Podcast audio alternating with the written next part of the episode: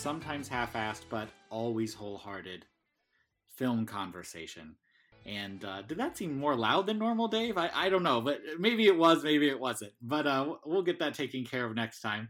Um, so, Dave, uh, I'm joined by Dave Canfield, and my name is what's my name? Michael Cockrell.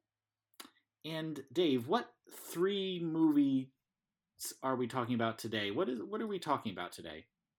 Well, we've been watching movies all summer, and we are going to be talking about The Flash, Indiana Jones and the Dial of Destiny, and Mission Impossible Dead Reckoning Part 1. That's right. We combined The Flash with two other movies. We thought, let's do a summer of blockbusters, or at least tempted blockbusters um, episode. I don't think there were any, uh, you know, just like when we uh, did, you know, we, we weren't sure we could pull out The Flash. We could pull out a theme out of The Flash kind of feel the same way about Indie and Mission Impossible. So we kind of combine them into three, where we could talk about the summers and movies. How's the movie industry doing? Are blockbusters still a thing? What is a blockbuster? And compare these and see if we can figure out a little bit about what's going on in the uh, zeitgeist, or at least as filtered through our corporate overlords who made these movies. Um, so, Dave, you've got a, you've had a chance to see all of these. I have. So let's you know, let's jump right in. I mean, it's funny. You know, we saw the Flash together. Um, I think I had a lot of fun at the Flash, and uh, I guess I'll start by bringing up kind of bullet point number one for us, which is Andy Muschietti. Um, Andy Muschietti, uh, of course, is most famous for It and It Too, uh, and uh, I believe his writing partner, um, who may even be his wife, I'm not sure, uh, was also deeply responsible for the adaptation of those uh, Stephen King's novel and bringing those things to life, and was also involved here. Um, and you think of, you know, a blockbuster partly is the film that gets handed off to the hot up and comer, the person who's proven that they can be trusted with the big budget, with the hopes and dreams of the studio for their uh, profit margin that you know that uh, uh, that that season, and for the the fans that they're that they're going to do well by the cherished property that they're they're being given to. Um, but of course, you wouldn't associate necessarily it and it too with the Flash. no, no, no but you know, um,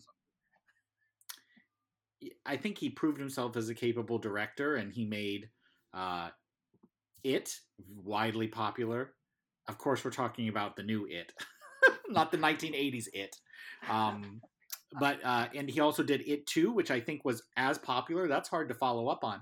So when they were looking out there, I think they're like, who can we find that's you know established that we know will deliver on this? This is a piece of um, you know uh, intellectual property that is on its second or third iteration, much like It Too was you know he did a great job with it too made it fresh made it new it was as big as the original it. Can he make the flash as big as justice league? Um well he didn't but he tried. Well you know it's funny because it too you know it too was criticized it, it it it didn't get the reviews. I think it actually was more imaginative in some ways. Um it certainly had an amazing cast.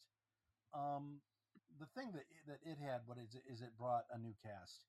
Uh, Sophia Lillis, of course, has gone on to be a big a big star. She's an amazing new find, and uh, just it was um, it was just something else, and it was scary. It was really genuinely scary. I recall people loving it too. Um, I thought it too was was beloved by fans, but uh, yeah, I don't remember what the critics' reviews were of it. Well, I don't remember exactly what the box office was here either, but I do think it was a wise move to move over to Muschietti for the Flash, and he is tackling a huge story here. I mean, how long is it? It's over two hours long, right? It's two and a half. It's pretty long. It's pretty long for a comic book movie. It's not as long as our other movies, but it's it's pretty long.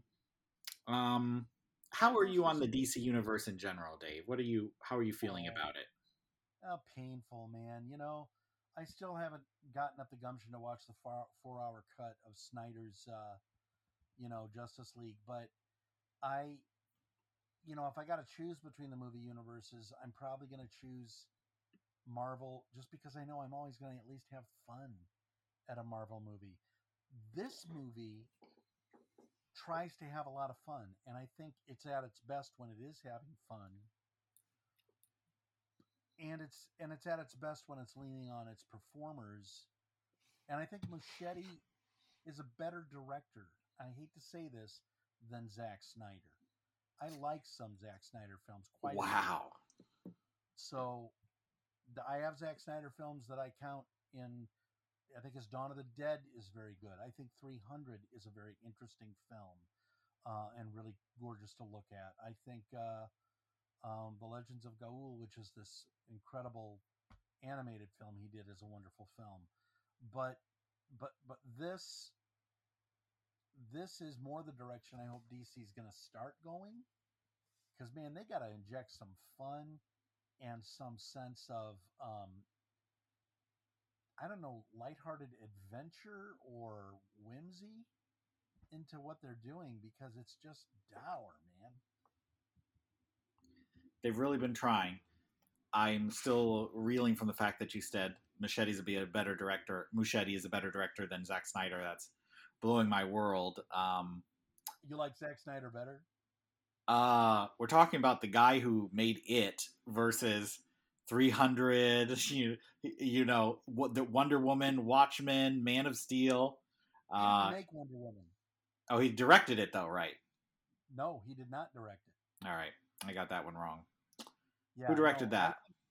I, uh, I can't remember, but uh, again, a better choice for a character that needs to have and show a lot of heart. And Patty Jenkins was the director. Yeah, and needs to show that. It needs to I, I, look, I love Watchmen. I I love that adaptation. I think we've talked about it before, before on here, and uh, I think that's one of the best superhero movies made. I know that's not a popular opinion, but he'll be forever in my heart for that reason. Well, what do you uh, think of the DC universe? What do you think of it? at this point? That's a rough one. You know, um, I recently watched Black Adam on a on a flight, and you know, Black Adam's post credit series actually has uh, the the the sad sad uh, fact of being the last time that um, Henry Cavill plays Superman in the post credit. He got fired not long after that, and I got to say, it was horrible. I was on the same flight and I could hear you moaning across the plane. I thought we were going down.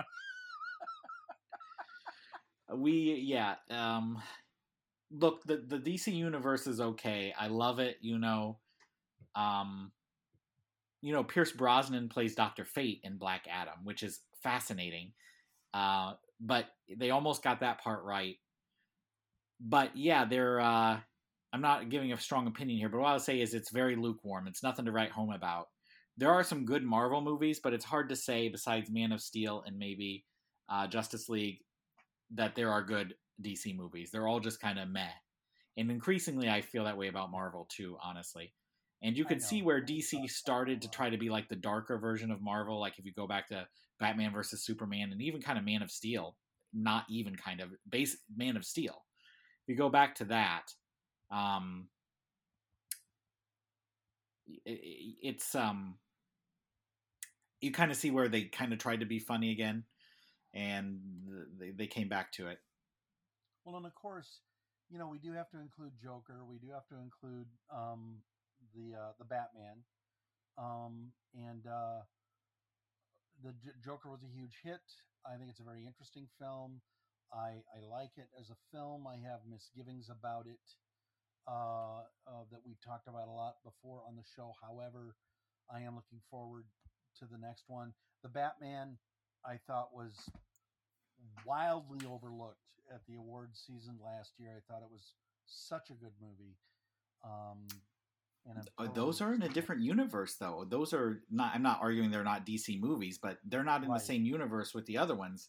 Yeah, I have. Uh, I want to love DC so bad. We know. We I talked about how I love the DC animated uh, universe when did I talk about that? I don't remember, but at some on some podcast I talked about how I love the DC animated universe.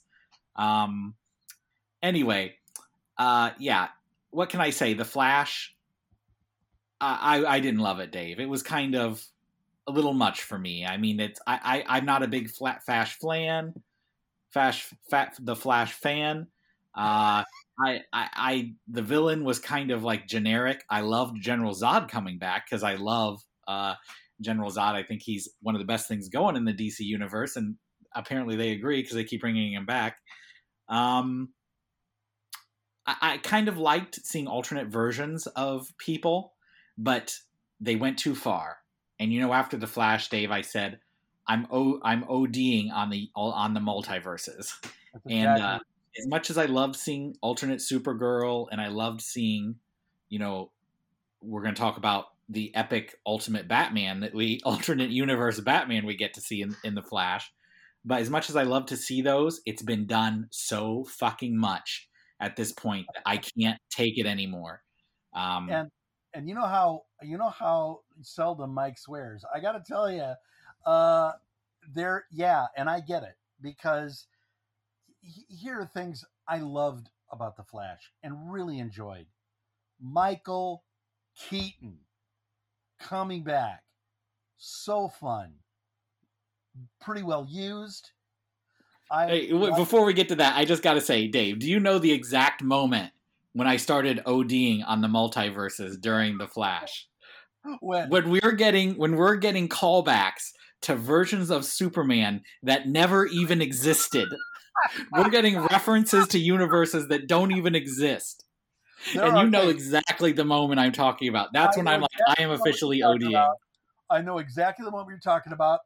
Now, for me, I stood up and cheered. I actually had a moment in this movie when I stood up and cheered because when I was a kid, let me tell you what, when a comic came out and the Hulk crossed over into somebody else's world or whatever, that was like, oh, this is cool, you know? I get, I get to see them together and I get to see them in their thing. And when you're a kid, you're also easily amused for the most part. And so, um, in no way did she disparage the great work of Jack Kirby and Steve Ditko and all the other people that brought those characters to life for me. But it just hasn't been done all that well or all that interestingly in the movies. We're telling the same stories and types of stories over again. We're not producing, you know, the, the stakes don't seem as high uh, as they need to be for the level of spectacle that's being thrown at us and the length of the films. Um, and, uh, you know, getting back to Michael Keaton, I loved Michael Keaton in this movie. I just wish it was in a better movie. I also loved, and I'm going to say, uh, Supergirl.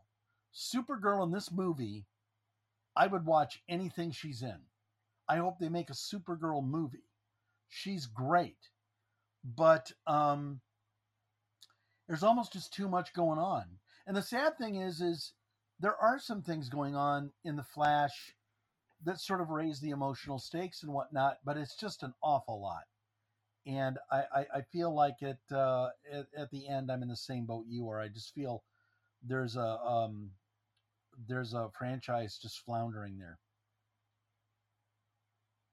Yeah, it was too much, and it's too much coming at me all at once, and it's there's just like a darkness to the Flash movie that I don't like.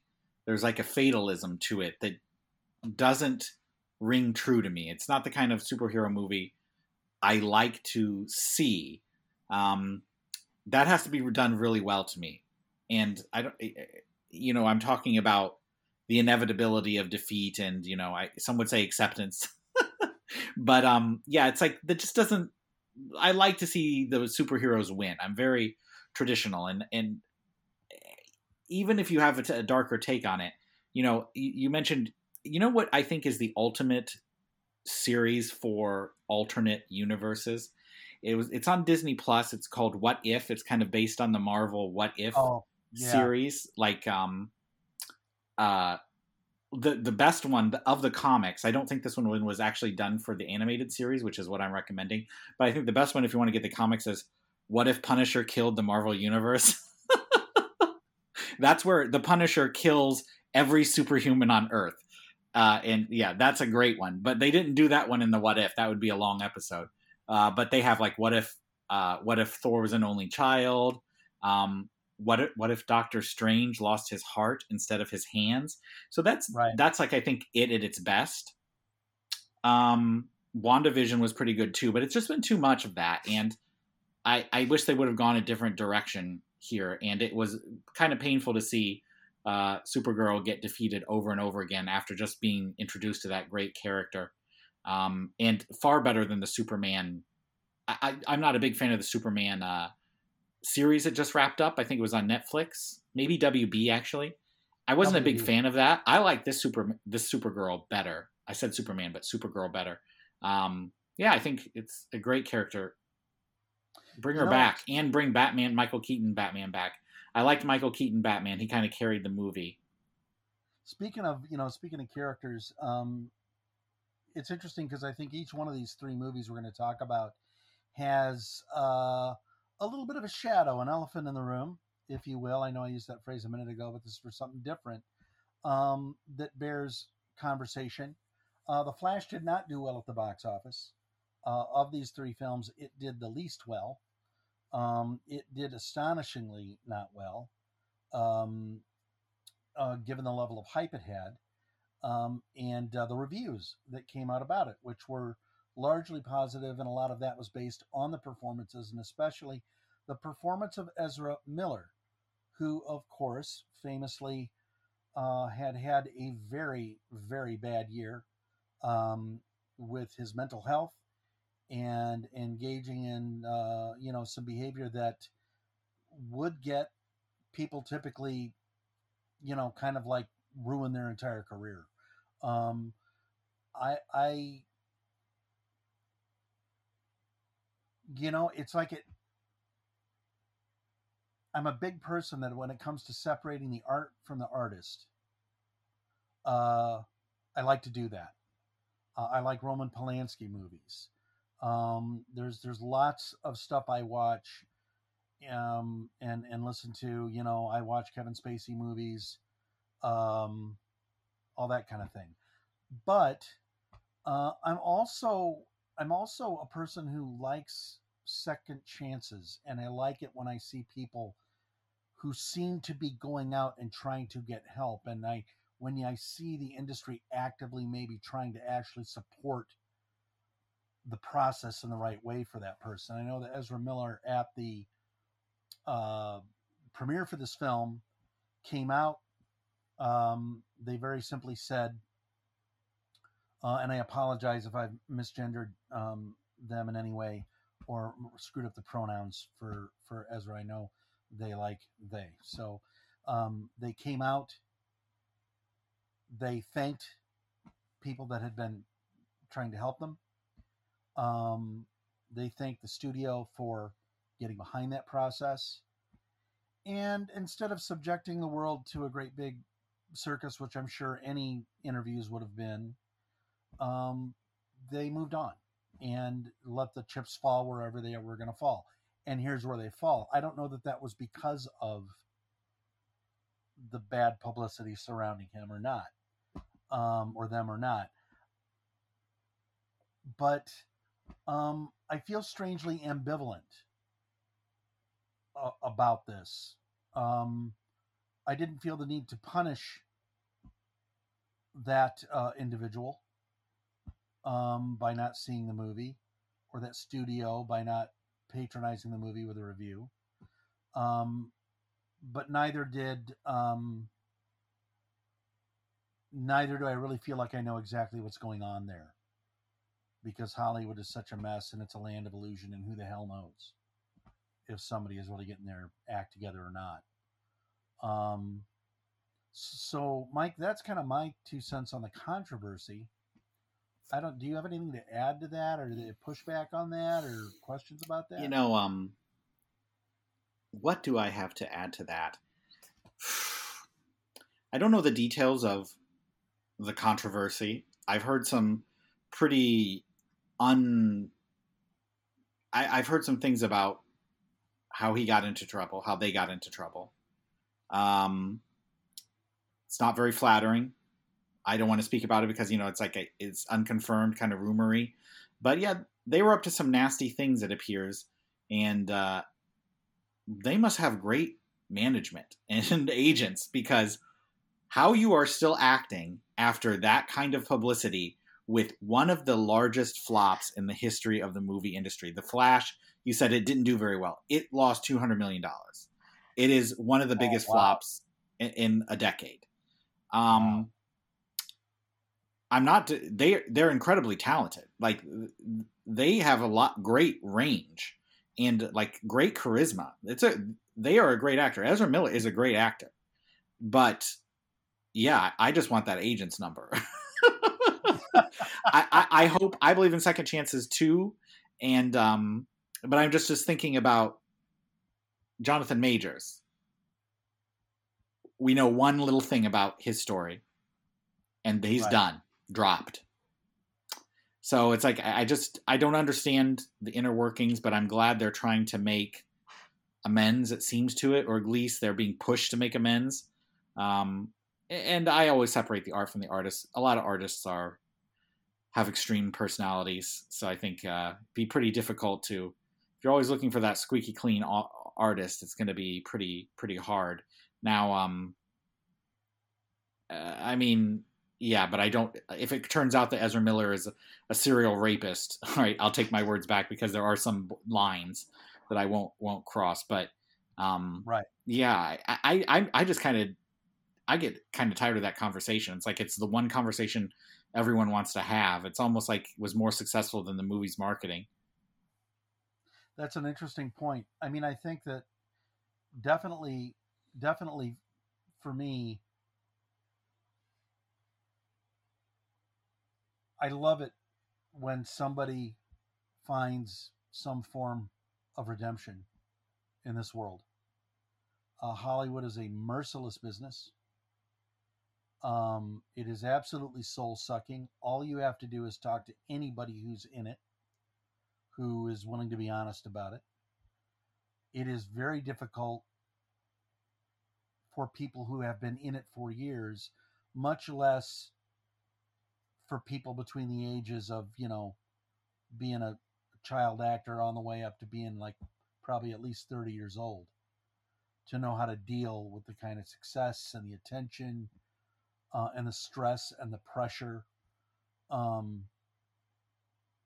that said it's in no way to excuse anything um, and i mean that from the absolute bottom of my heart and i would hate for my comments to be understood as anything more. This is my attempt uh, as a critic, as a fan, as a human being, uh, to explain to myself how I continue to explore this world of the movies and art and speaking about it in public.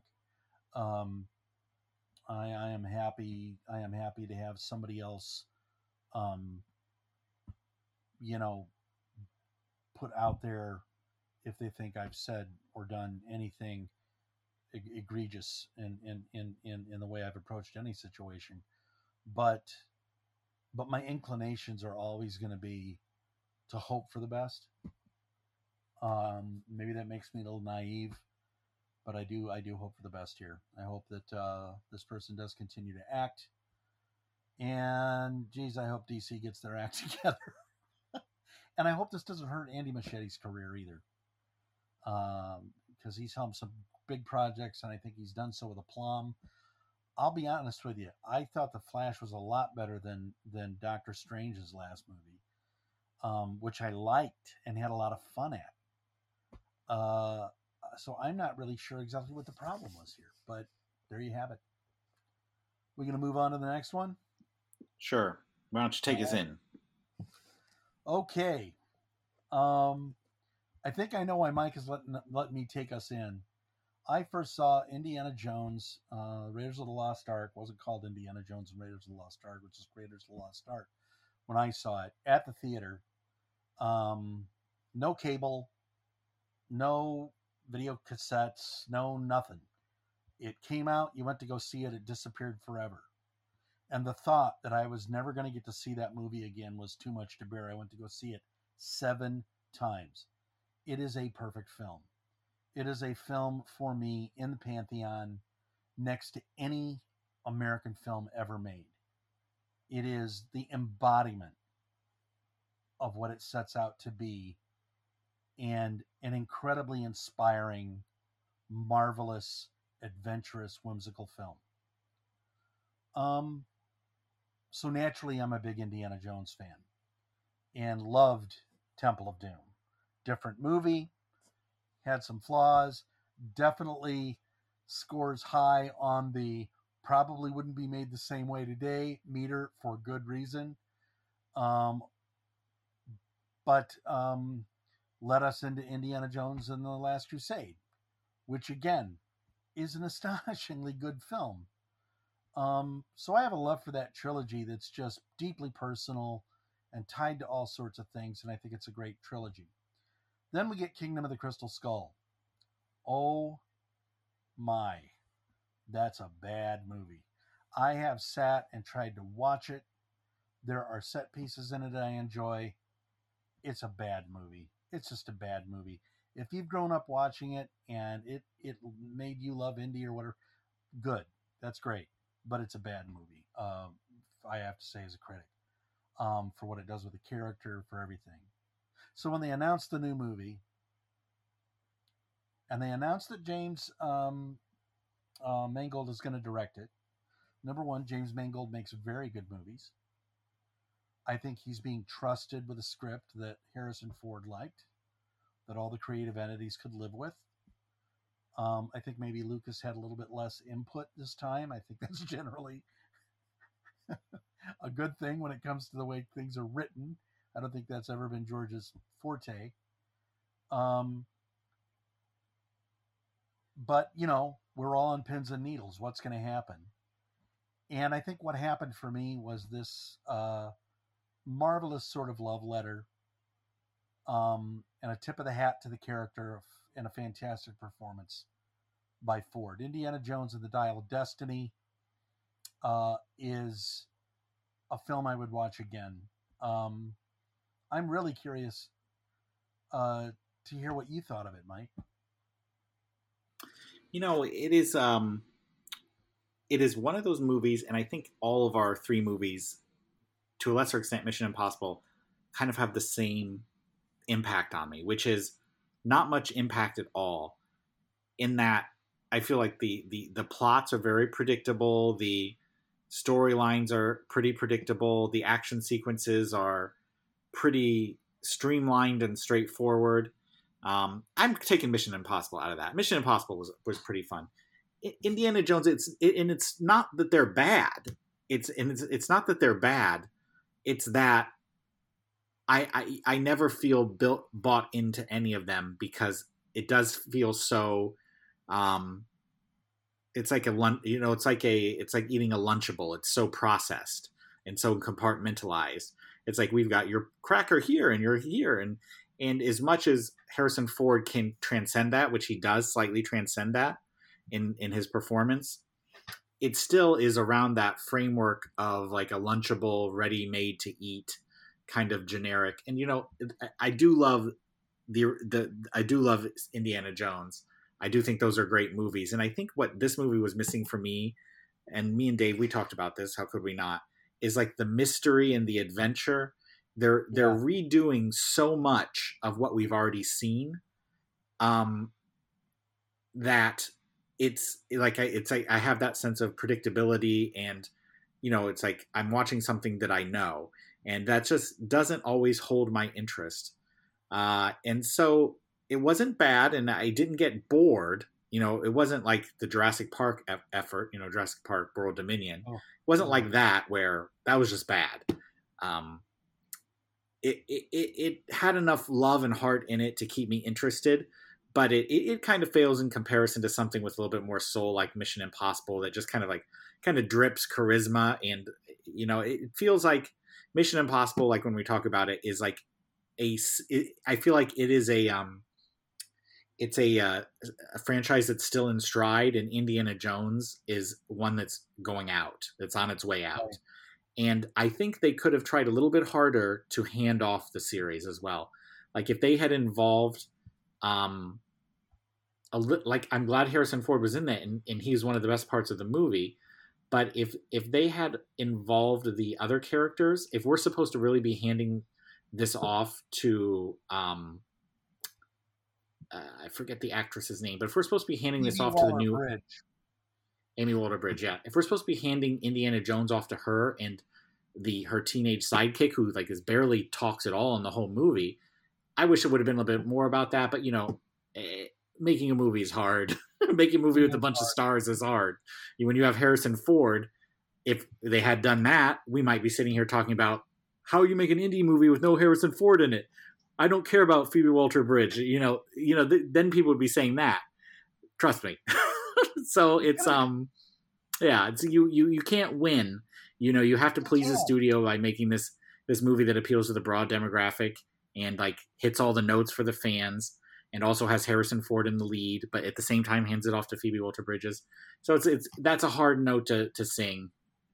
Well, there's one other there's one other thing we want to talk about this movie, but the one last thing that I'll say about Indiana Jones is that you know part of me does want to revisit the glory of those first three movies and the action set pieces and the the, the thrills, you know, um, and something about American cinema that they embody, you know, this idea of the hero and good guys and bad guys and ad- adventure and you know but um but confronted with you know the 80 year old face um for most of the movie of of uh, Harrison Ford um there's an inescapability there as well that makes me just want to sit down with Indy and hold his hand for a minute and just be glad he's there. And this movie has an unusual approach to the character. It's a more laconic Indiana Jones. It has some good set pieces. But I think at its heart and soul and center is this person trying to figure out whether they still matter in the world and whether people really understand the life that they have led to get where they are. There's a moment in the film where Indy loses a friend, is killed, and he's very shocked by that in a way that you don't see in any of the other Indiana Jones movies. Um, those would be action beats or beats that are genre beats in those movies. In this movie, it's a simple human moment. And um, I'm grateful for an Indiana Jones movie that does that. Um, and grateful that they didn't kill Harrison Ford making it because he turned 81 yesterday or the, the day before. Spoiler. Now that said, that said, now we're going to talk about the problematic thing, the de aging that you may have heard about. What say you, Mike? So when I went to saw Indiana Jones, the um, the uh, SAG strike had just started that day or the day before, maybe. If I got, I might have my dates wrong. And of course, the writers have been on strike for like months. Um, and you know, when writers went on strike, everyone is very concerned about AI. So the fear is, okay, part of me thinks that it's just like a, something to keep the story in the news, but there is a real fear that the studios and those who have the checkbooks could use AI to just recreate stories to just like make me a Han Solo story, make me an Indiana Jones story. You type that in and it will write you. It, I could do it right now, and and Bard or ChatGPT will write you an Indiana Jones script. And so the fear is that those types of technologies will replace a lot of work. And if you look, all of our shit is franchises. Everyone is making a franchise. They want the same characters. All these aging Gen X people just want to go see Harrison Ford for the rest of their lives. So the fear, I'm joking there, Dave. the the fear is that that is going to take a lot of people's jobs and creativity and livelihoods. Um, probably in the reverse order: livelihoods, creativity, and jobs. Uh, and boy, was I feeling that during that first long sequence when they had nothing but CGI robot Harrison Ford, the star of a, of, a, of a, at least the first part of a movie. And you know, before that, I was like, "This isn't real. It's too much. People making too big of a deal out of it." Because you know, I, I use ChatGPT, and no, I was like, "Oh shit, this could actually happen. They're going to replace every freaking writer with de-aged scripts and de-aged Harrison Ford." And you know, we talked about in The Irishman. That's like already kind of a trigger for me. It's like just hire younger people, write new things. Easier said than done. But the fact of the matter is, they're they would they're willing to do it. They will do it. They will, you know, just look at um. Let me give you an example. There's a show, Dave, called Peppa Pig. it's an animated television series from Great Britain, um, tremendously successful, and they have all star animation. They have all star voice cast, and if you go onto YouTube, there is a show on YouTube called Peppa Pig Tales, brought to you by the same makers of Peppa Pig. And they have what they have done is they have used computer animation to make a much more streamlined, um, less costly animation product and hired cheaper voice actors to imitate the original voice actors. So it is computerized Peppa Pig animation done cheaply with computer with software voiced by cheaper voice actors who are doing parodies of the original voice actors. This is the nightmare of everyone in the arts uh, that you will be replaced by a computer voice or a person who's willing to do it for $5 an hour. And you're going to have a de aged Harrison Ford CGI saying the lines of a robot that the robot wrote. So that was on my mind you know, during that whole scene. I'm really glad to hear you say that because on the one hand, um, I loved seeing that they were able to do that, and it really isn't. A, they do an amazing. There, there are going to be people who say otherwise. My opinion is, they did an absolutely amazing job de aging Harrison Ford. It's the best I've ever seen. Um, it's just simply the best. I mean, far and away. However, there were moments when the mouth wasn't quite there around the words, or you could tell that um, I, I, thought anyway that they had filmed aging Ford, um, who has a distinctly more bow-legged walk than young Ford, who was also a little bow-legged. Um, uh, and you go, yeah, this is the older Ford's legs. They've got they didn't fix the gait uh, of his walk um, in the in the CG process. That said, I think that um, I have heard you know shockingly little uh, from the people controlling the money in Hollywood uh, that makes me think that they don't have uh, um, that they're looking out for the best interests of everybody involved, and I think that includes you and I, because as fun as it is to watch um, to watch Harrison Ford get de-aged, I think that there's something really important about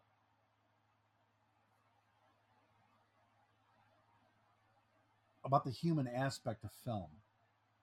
And we're going to lose that if we aren't careful. And we're going to lose it for bread and circuses.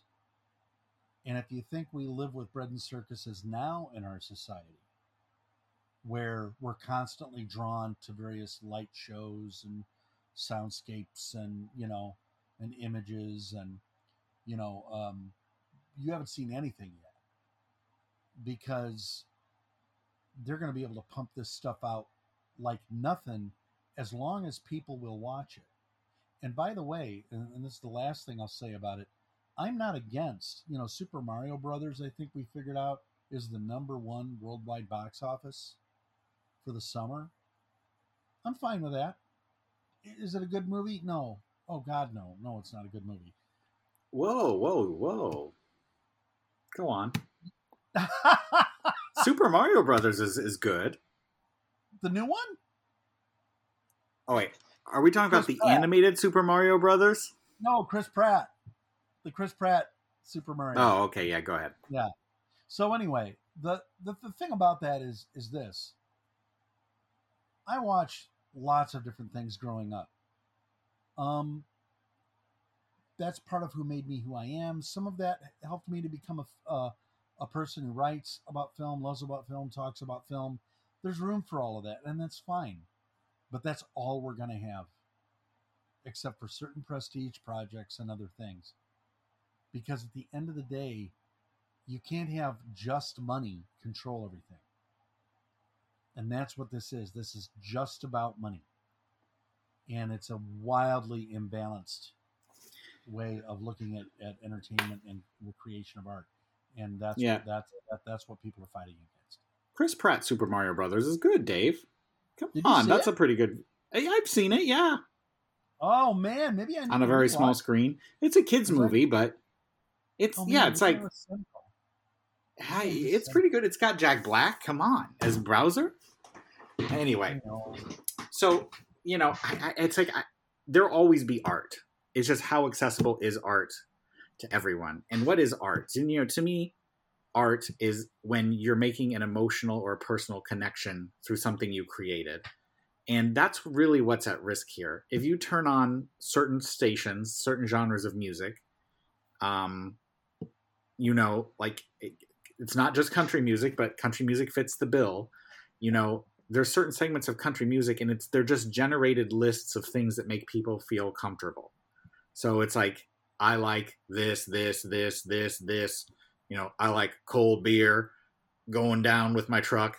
That's what things are going to be if you don't purchase and advocate for real connection. You're just going to have Doctor Strange and the list, list, list, list, list. Doctor Strange goes back and saves Kennedy. Doctor Strange goes back and kills Hitler. You know, it, that's all there's going to be, people. Is going to be doc- Well- computer generated Doctor Strange going to computer generated script that has been designed to make you have a connection to it or try to have a connection to it. Simon Pegg in our next um, is in the next movie we're going to talk about. Let's get It's like- pegged. let's let's like- talk about Simon. But Simon said a wonderful thing, and um, I think a lot of people have chimed in and had really creative, interesting things to say um, about this. And and what makes me laugh, of course, is I'll take Simon Pegg and John Cleese and Fran Drescher and any other actor any any day of the week over listening to some guy in a suit who makes two hundred and twenty five million dollars a year explain to me how unfair actors are and everything else. The vast Did you pick Fran Drescher on on purpose? You know Fran Drescher, did. right? I, I damn well did Yeah, she's the president of SAG. yeah, I damn well did say it on purpose, and the reason is because um, not only not only is the nanny going to make a comeback, you wait and see, it's going to be huge again. But um, I'm kidding. But but the but the point is that you know these like everything you just said about connection is is is what's important here. And Simon Pegg a couple of days ago, he said that um, there isn't any computer algorithm that's ever broken up with their girlfriend or been traumatized or gone through any any aspect of the human condition.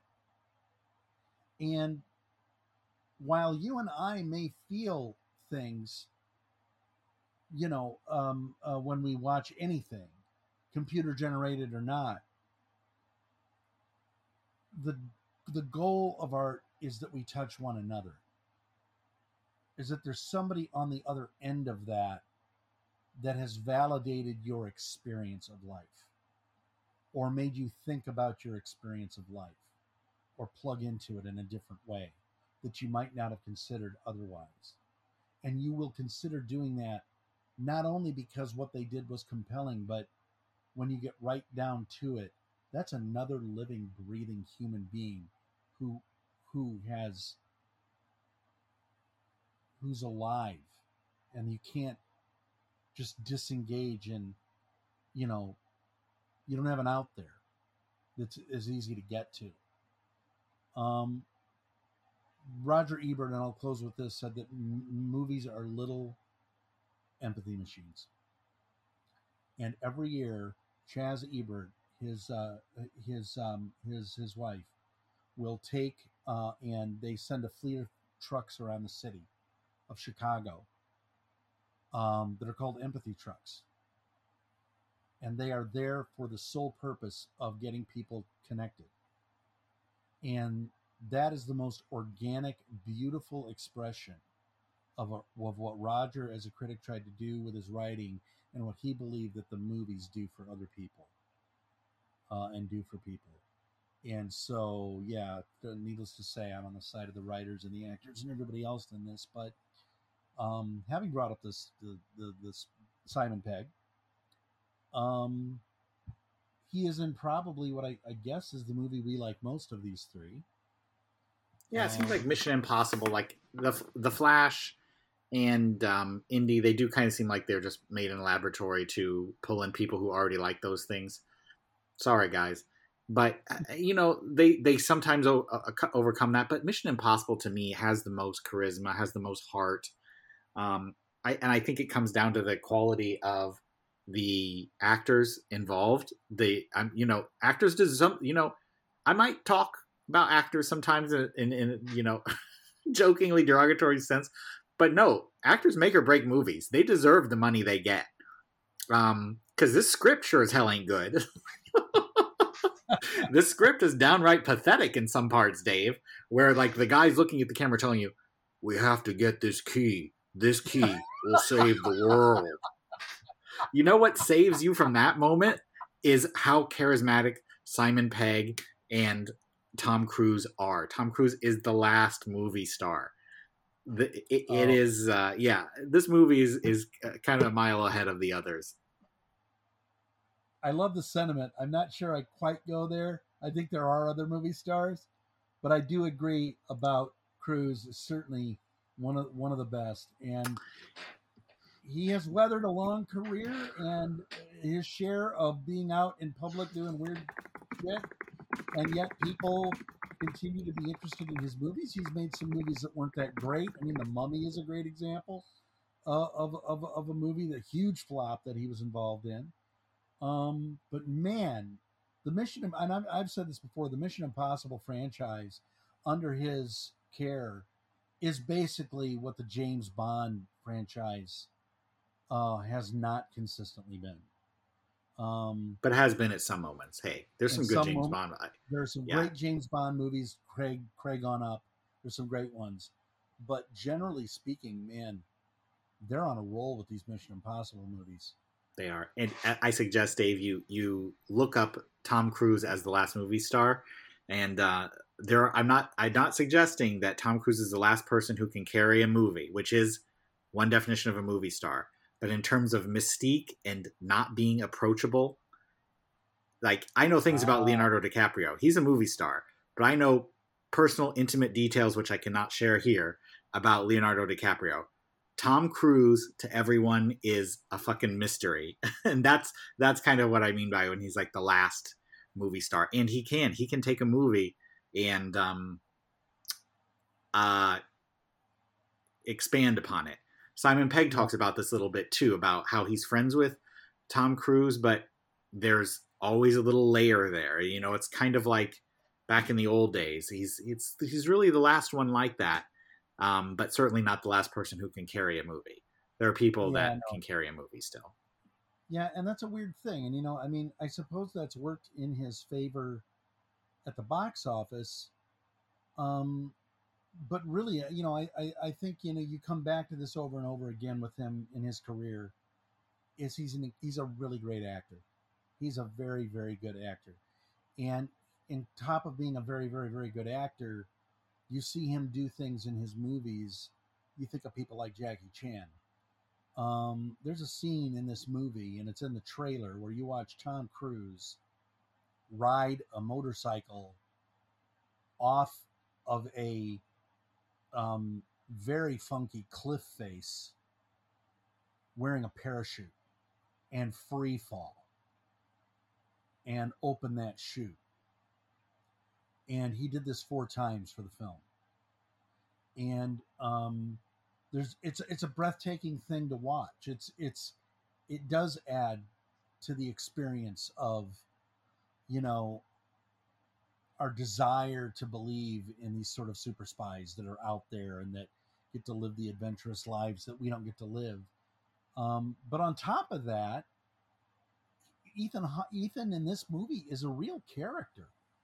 He's got feelings, he's got regrets, he's got guilt, he's got remorse, and he's surrounded by this fun cast.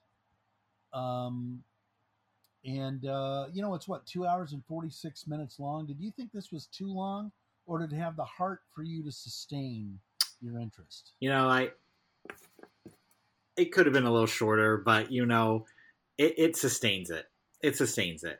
Um, and you know the thing about these mission impossible movies in a way that dc the dc movies fail you know i talked about how the dc movies try to interject humor like they kind of did a u-turn at justice league and tried to make it funny which was kind of not working with the tone they'd set before. Um, Mission Impossible in this movie seamlessly for me added a lot more humor, a lot more slapstickness, made um, Tom Cruise's character a lot more human.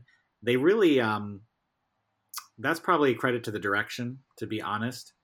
Uh, they they probably, uh, the, not, I'm not going with the plot. I'm sorry. I'm sorry, the script. No. I'm not going with the script. the, the script has some issues, but yeah, the direction and the the charisma of the stars, like they were able to add new things in, make add more humor into it, which I think worked really well. Whereas like you can see that kind of failing in the DC movies. Certainly in Black Adam, it failed. Uh, I don't even like. I wanted to love that movie, Dave. You have no idea, but it, like all the DC movies, like they're they're so I just love watching them but I don't love watching them. Like I love like if I just I should just put them on mute. but no, Pierce Brosnan. I got to say, Dave, Pierce Brosnan is Doctor Fate. Black Adam is pretty good. He does a pretty good job. Um, well, I, I got to tell you, I love that you brought up the script thing about Mission Impossible because we hadn't mentioned it to each other yet, and yet I do think it needed to be said.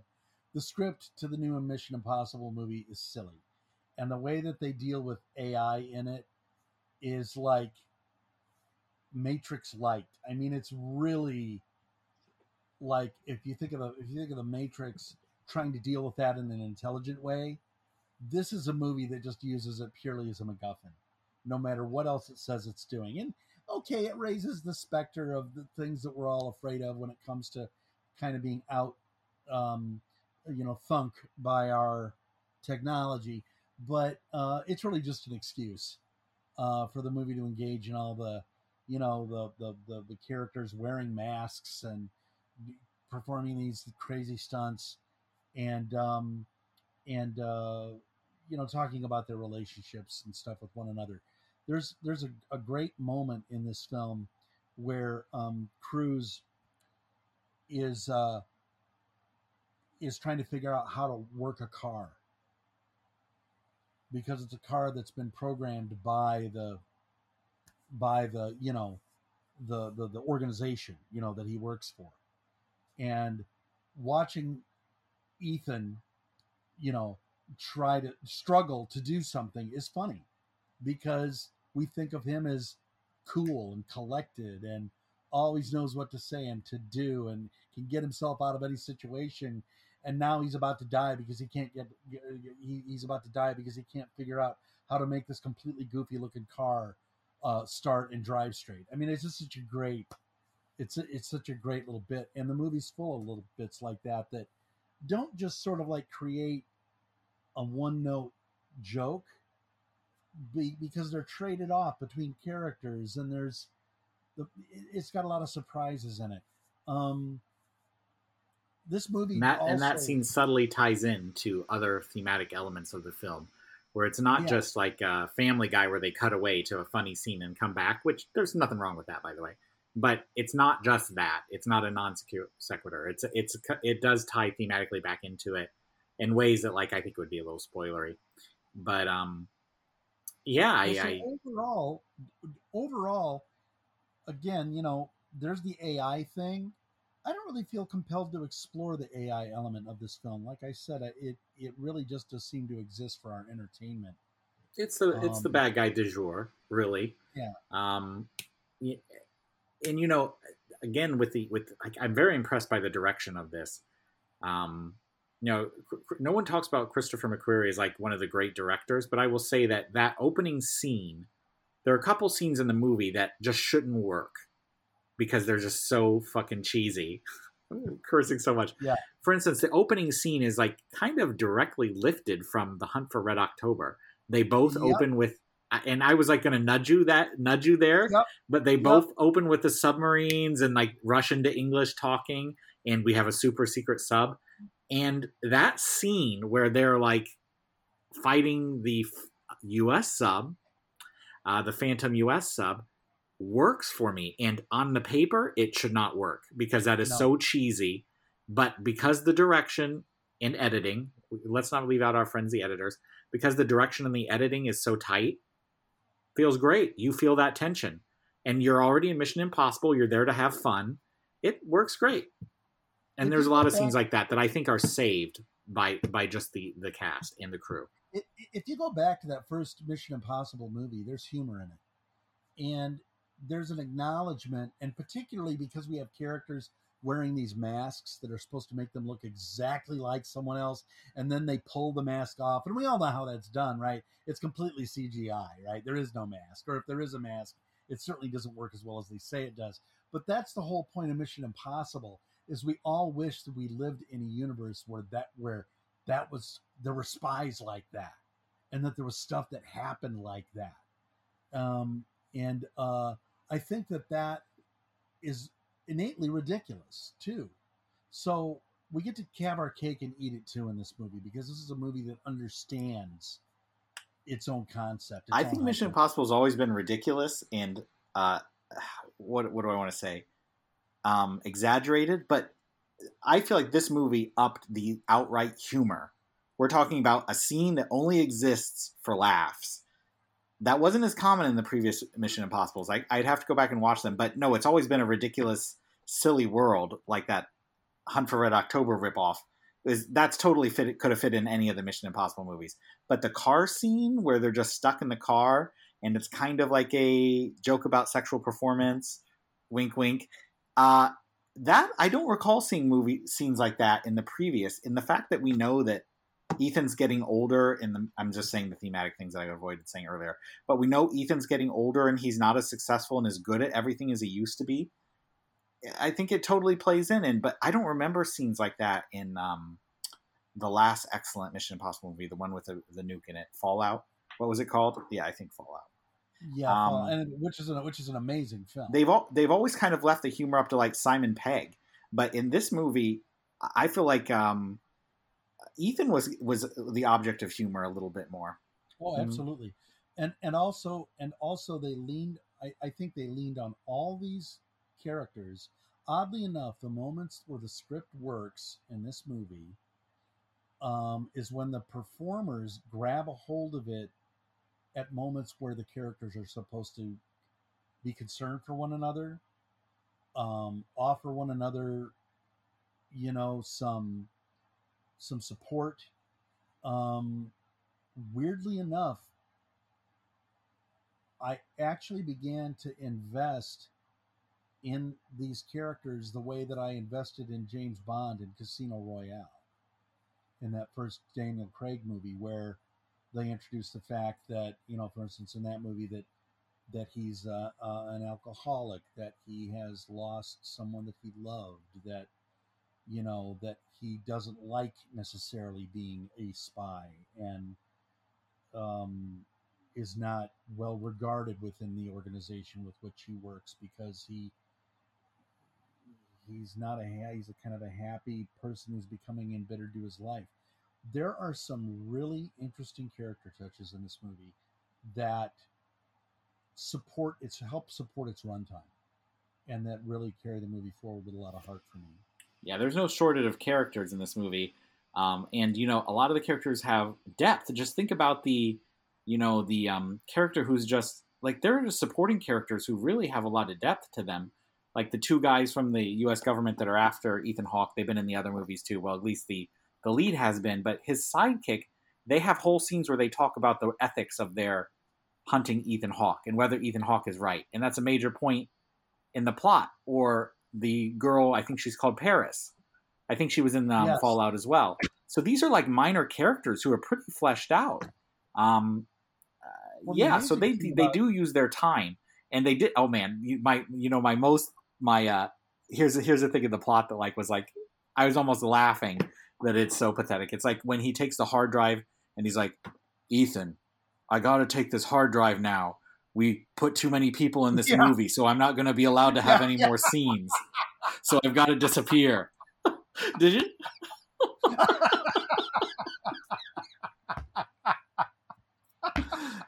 Simon Pegg. You can almost see Ving Rhames. You can almost see, see Ving Rhames going, man, can't wait to get back to the trailer, you know? no, seriously. Like, he's seriously saying, I can't be in the movie anymore. It's too crowded. Well, you know, you They told up... me when we shot this scene it wouldn't be in the movie, and then they edited me out for an hour. you brought up uh, Pom uh, Klementieff, and of course, she's well known. I, I, as I as I recall from Guardians of the Galaxy, um, and playing the character oh of Mantis, and um, you might not recognize her here because she not only just because she doesn't have an antenna, but she is again. I'll say it again. These Mission Impossible movies play like classic James Bond movies in in certain ways, and I feel like they stole from James Bond the things that made James Bond so fun and do them better than James Bond does them these days. And one of them is the character of Paris. She is a gleeful, merciless, brutal assassin. And I love her in this film. Um, also, it's a, a, great joy to see uh, uh, Henry Czerny back as Kittredge. Um, Henry Czerny is one of those guys I can watch read the phone book uh, if you saw Ready or Not, he was in an amazing movie a couple of years ago called The Righteous, uh, horror movie. Both of those actually are horror movies. Notes from the Underground, if you've never seen it. Um, just gravitas and fun and looks like a government stooge all at the same time. Great, great stuff. Um, so, you know, and we have I'd like I'd like to shout out the casting director too. I'm giving the director and the editing a lot of credit but you're really highlighting that they have a great this this franchise has some freaking great casting directors like um you know uh, let's see vanessa kirby she plays the white widow she's in the oh. previous oh. movies too at least in fallout what else has she been in she's amazing and I, I, and, and that's just like an example off the top of my brain but you you you vanessa brought up uh, Pom Klementieff you know. Oh, you're right. Yeah, you're, yeah I'm rec- I'm seeing her in my brain now. But Esai Morales is back as Gabriel. You know, uh, they they just found great people. They found the perfect people, and in my how, opinion, how they directed them really well. How can we not mention Hayley Atwell? I melted every time she smiled. She is not only a great, stunning feminine character, but she plays this pickpocket. She does it perfectly. And she also manages to handle the pathos of a character that would have been just a sidekick in another movie. But in this movie, she's given things to feel and do. Um, there's a moment in this movie with Simon Pegg where I held my breath, and I'm not going to tell anybody what it is but I bet you know what it is when you see the film. And uh, I will only say this about the franchise: this is part one, and they telegraphed some things in this movie, and we aren't gonna we aren't gonna spoil that for you. But were you thinking it before I said it, Dave? Because oh, it's oh, not too subtle, but it's not it's not also unsubtle. But they were there were some foreshadowing. Yeah, I am dreading what's going to happen in part two. I am not sure that I want to. If this, if they're willing to take this to the wall, they could, you know, they they, they could do some devastating things, um, and it's going to depend on what they want to do, you know. Uh, so, I mean, amazing stuff. You know, Hayley Atwell was actually in another movie we did this year, wasn't she? She plays the. She was in Doctor Strange in the Multiverse of Madness, That's wasn't she? Right. Because she plays the. She um, Captain Carter. Yep. Yeah. I was. I was thinking like. Other yeah. Captain Carter. Yeah. Mm-hmm. Well, and you know, she's an event. She's Peggy Carter in the Avengers and the TV series. And, She should reprise that role. yeah. Uh, yeah, so she's she's she's she's she's been around. she kind of well, she's been around a long time. I mean, I think she's been doing her thing since the early 2000s. Um, and uh, she's just gotten better and better. Um, and uh, I, I yeah, I, I, I, I, Vanessa think- Kirby is apparently in Napoleon. no way. So uh, uh, yeah, I don't know who she plays, but yeah, so oh boy. Oh, But other than that, yeah, it's pretty, Napoleon, She plays Empress Josephine in Napoleon. a big you part of the plot, if I'm trailer, correct. If I'm not mistaken. That's right. Uh, luckily, Napoleon's only going to be five hours long. Um, Really? No, it's only two. Boy, that's quite an age difference, Joaquin Phoenix and uh, her. But um, maybe it's Yeah. not actually. I don't know. I should I should We gotta know more man. before I speak. Joaquin has the has the leading the young leading ladies. He's got Gaga and uh, and Joker too here. Younger uh, younger leading lady. Um, I forget Joaquin Phoenix. Well, See, guess- the thing is, I think Tom Cruise is younger than he is, and I think uh, Joaquin Phoenix is older than he is. It's like Joaquin Phoenix is only 48, and Tom Cruise is 61. Uh, I could easily have had those reversed. Well, and one thing, and one thing I'll say about Tom Cruise in this film is that they don't play up his physique a ton. They don't like go out of their way to do any of that. Um, his face, he looks a little bit more his age these days.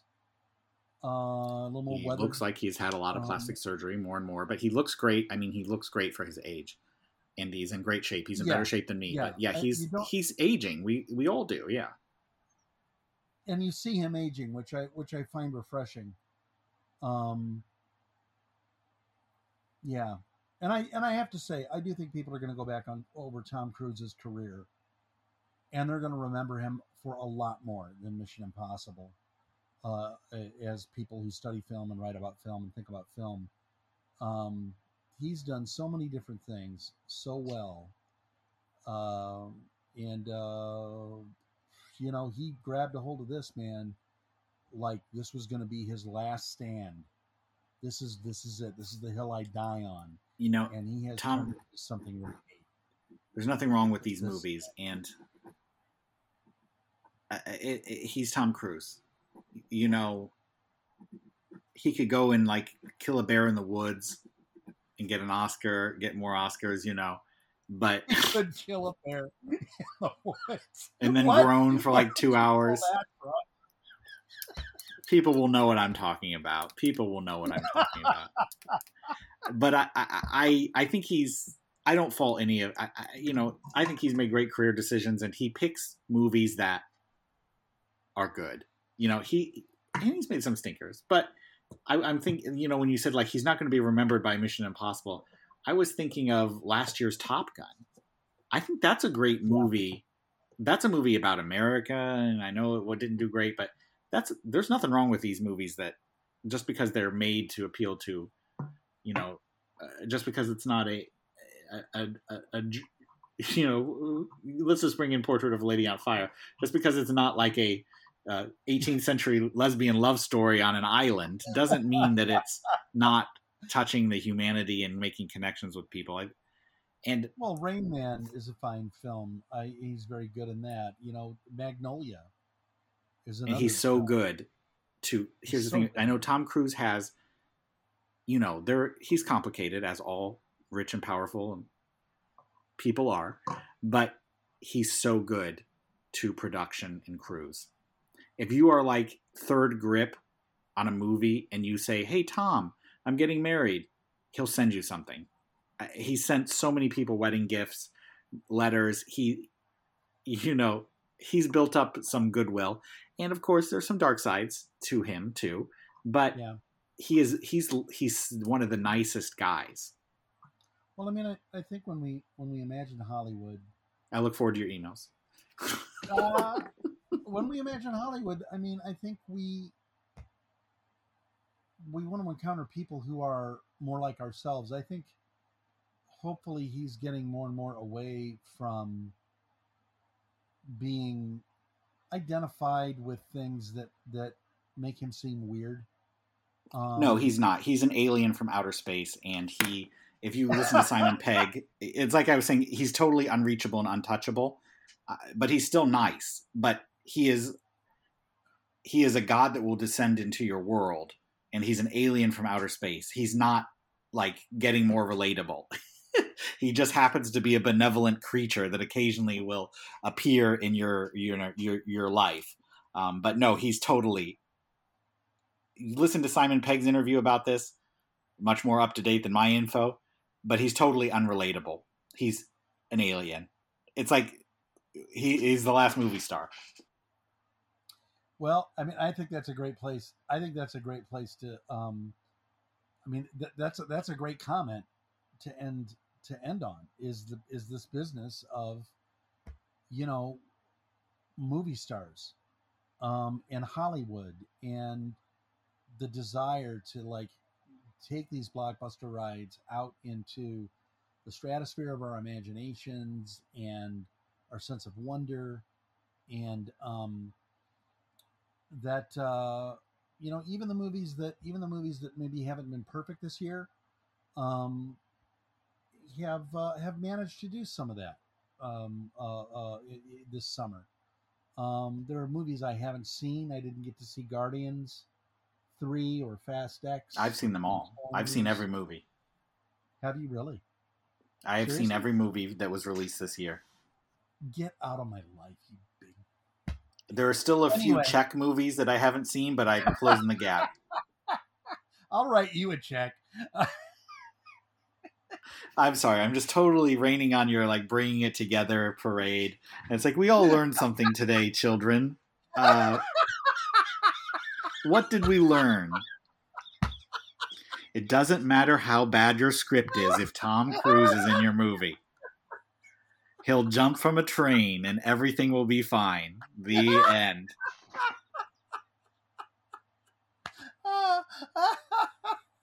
it's not a bad script. It's not a bad script. It just has some moments of, um, it has some moments of, uh, you know, explaining exposition. exposition. well, I mean, we're you know we, we did talk about talking about the rest of the summer, but I, what do you think? What's Mike? our next I, movie? Well, we're doing we're doing Oppenheimer. You and I are seeing that in uh, tomorrow night, as a matter of fact. Yeah. Um, uh, I'm excited. That trailer has me going. Um, and um, if you have a choice between that and Barbie this weekend, I guess that's going to say a lot about you uh, as a person. Um, also uh, opening this week, um, and let's not forget, Barbie is directed by Greta Gerwig. We're all hoping that's going to be good because uh, Greta has done some marvelous things in the last few years, um, including a wonderful version of Don DeLillo's movie White Noise uh, that she starred in for her husband, or I'm sorry, her partner Noah Baumbach um, last year uh, that I thought was underrated. But um, the movie Talk to Me, which is a horror movie uh, that I was able to see uh, last week with about 900 people at the Music Box Theater. People were screaming, shouting. Uh, if you've seen the trailer, it is uh, pretty freaky.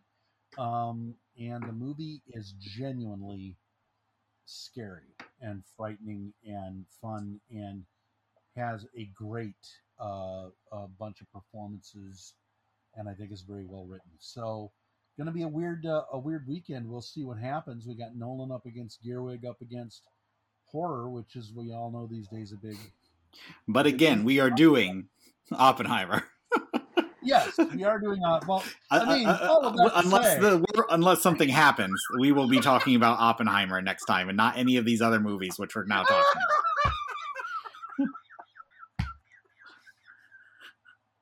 You know what I heard about Oppenheimer? I heard it's going to be a big bomb. I have been. Uh,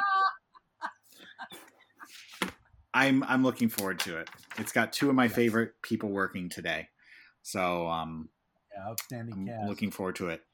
Uh. If it's anything like Dunkirk. If it's Dunkirk with atomic bombs, I'm going to be incredibly happy. Um, yeah. Wow. Wow.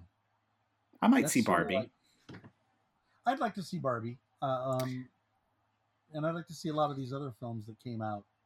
Um, not Transformers, but I would like to see a lot of the others that have come out this year um, for the summer. In fact, another one we didn't even mention is John Wick, John Wick Four, uh, and I don't know we how we skipped that. I just I, I don't know. I think life just life had us by the nose hairs there for a little while, and we weren't able to just didn't fit in.